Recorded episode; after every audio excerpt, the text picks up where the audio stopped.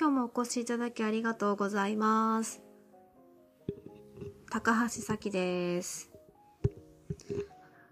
はじめましての方も、いつもおなじみの方も、今日もよろしくお願いいたします。さてさて、第1回目でございます。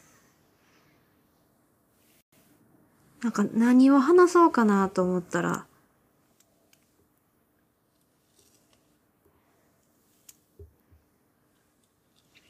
も思い浮かばなくって。いや、思い浮かばなかったって言ったら語弊になるけど、どういうのをみんな聞きたいんかなと思って。まあ、そんなことを考えたらずるずるずるずる時間が伸びてしまったので、もう、始まる日が来ないっていうのが見えてたから、とりあえず、とりあえず始めてみました。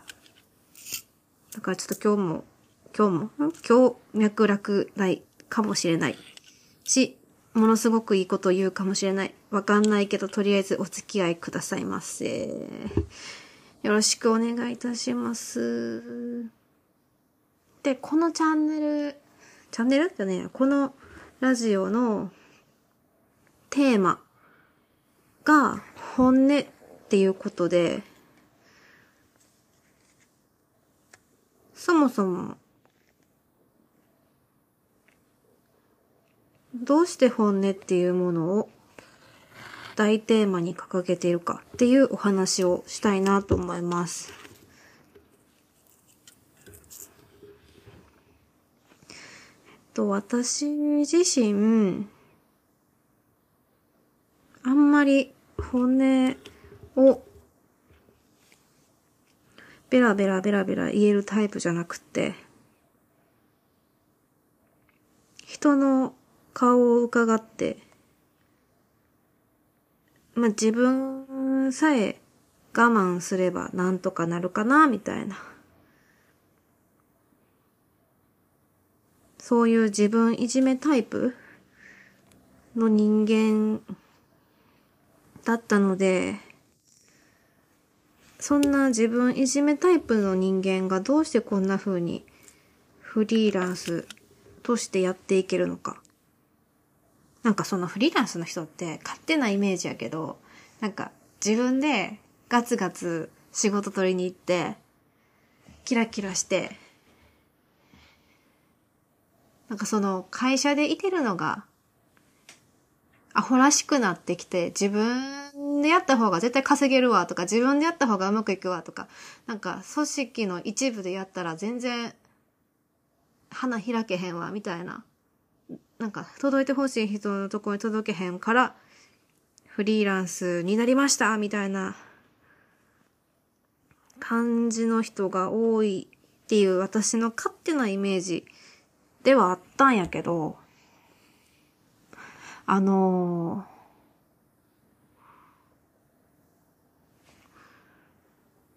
実際、私が、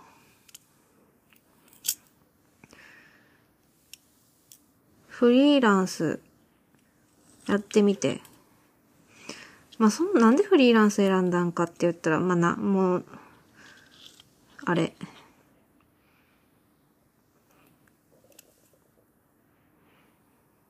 なんだっけ。あの、あ、そうそうそうそう。履歴書書いて、どっかで雇われるのがめんどくさいっていう、私のただのめんどくそが、めんどくさがりのおかげで、なおかつ、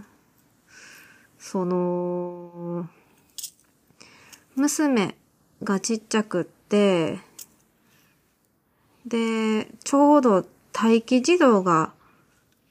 仙台すごい時あって、で、家の近所の保育園っていうのがすごい老舗で、評判も良くって、しかも徒歩5分みたいな。でも倍率12倍みたいな。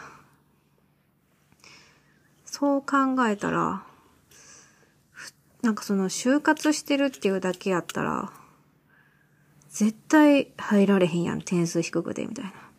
じゃあどうしたらいいんやろうって。自営でするしかないな、みたいな。自営でするってなった時、私何できんやろってなった時に、なんか、まあ、夫に相談したら、えー、さきちゃんお菓子作るの上手だからさ、お菓子屋さんでもすれば？みたいな。そんな軽いノリで、私も、え、いいや、みたいな。絶対楽しいわ、みたいな。軽いノリで、始め、始めようとして。ほんなら、あれやあれやということで、決めてから、4ヶ月でカップケーキ屋さんオープンして。まあそう、フリーランスっていうよりかは何自営業みたいな。そう。でも自営業やってますっていうよりフリーランスっていう方が、すいません。だから、ネタバレするとなると、まあフリーランスって言い方をしたかっただけでフリーランスで語ってます。そんな感じです。まあそんな感じで、あの、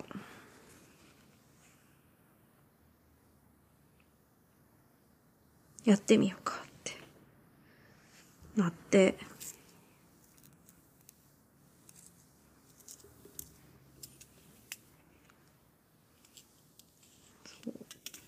なんか、ただの専業主婦？元ね、私、本当なんか娘生まれてすぐやったし、なんか娘、ちょうど半年の時にお店オープンさせた感じやし、まあ、ただの専業主婦に銀行が金なんか貸してくれへんわと思ってたら、なんか、よくわかれへんけど、お金貸してくれて。いや、よくわかれへんって言う方あれやけど、あの、ちゃんと事業計画とかいろいろしっかり書いて、で、あの、知り合いの銀行さんにお願いして、で、店作りも、私、大学とかで CAD、CAD っていうかその、図面引いたりしてたから、自分でデザインした内装でやってもらって、ほんで、レシピも自分が得意とする、うま皮みたいな、アクセサリーみたいなケーキ、なんやろ、っていうのを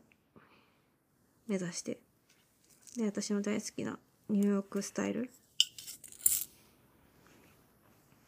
でやり始めて。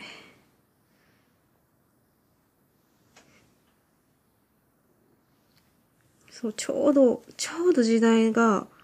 SNS ブーム？そう、私自身もすでに2011年よりもっと前、11年のそのインスタグラムリリースされてすぐに、てかもうそっ、私結構昔から iPhone 持ってて、リリースされてすぐにインスタ始めてたから全然そんな感じじゃなかったんけど、なんかうまいこと、インスタブーム、SNS ブームに乗っかって、で、映えみたいな。で、あれよ、あれよということで、あの、カップケーキ屋さん超絶流行って。まあそんな感じで、やっておったのですが、そう、まあ、本音言うと、カップケーキ屋さん楽しかった。楽しかったけど、あんまり本音全開ではなかった。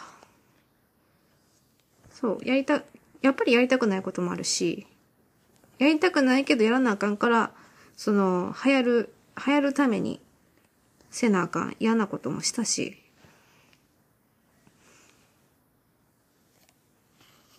そのめんどくさいこともたくさんあったし、なんやろ、フリーランスやからって、自由。好き好きなことしかやらないとか、誰、何にも縛られないとか、そういうんじゃなくて、多分、なんやろ、自由を求めて、フリーランスになるんやったら、会社で働いてた方がいい。本音言いますと。あ、すいません。今ちょっとアクセサリー作りながら、あの、喋ってます。カチャカチャ言ってるか。そう。まあそんな感じで。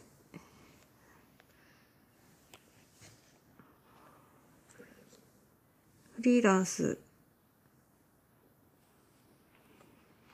で自由で場所関係なくとか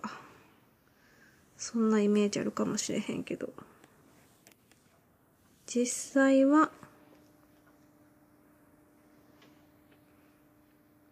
マッチでやること多いし。なんやろ？フリーなのって、定する権利ああしたい、こうしたいっていうのを自分で決断できるそこだけやと思う。でも私にとったら、もうその決断する部分が自由。上に決済取らんでいい。上司の顔が伺わなくていい。あの先輩立てなあかんとか。そんなん抜きにして、あれやりたいと思ったらさってやって、で、あかんかったらまた別の方法考えたらいいし、よかったらそれをもっとブラッシュアップして、なんやろ、PDCA のくずっと繰り返しやった。常に新しい壁にぶち当たって、その壁をもうハードル層のようにぴょんぴょんぴょんぴょん飛び越えていく。そんなイメージやった。だから、もし、あの、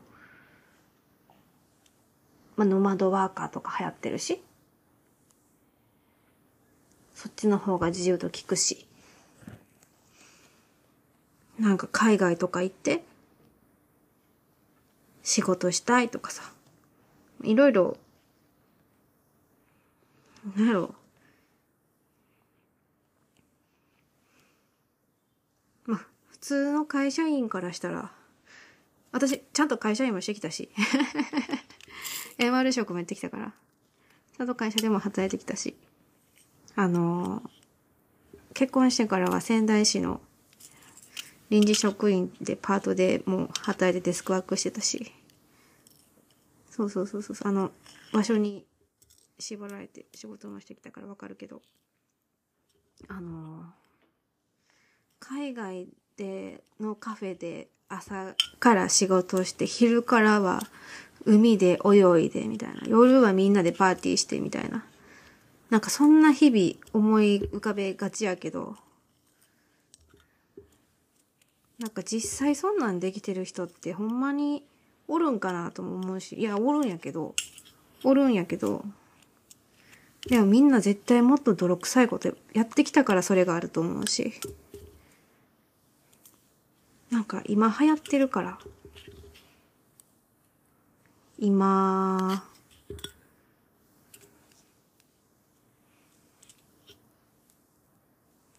そんな軽いノリで、やりたいとか言うてんやったら、私はおすすめせえへん。がどういう、なんか、そうそう、このラジオは、フリーランスいいよって言うんじゃなくて、フリーランス、蓋開けたらこんな感じやけど、やりたいと思うみたいな。その覚悟があるなら、ぜひこっち側かも、みたいな。そういう若干、圧強めの、えラジオになっております。まあそんな感じで熱量高くこれからも続けていきますので、どうぞよろしくお願いいたします。では今日はこの辺で。じゃあね。またね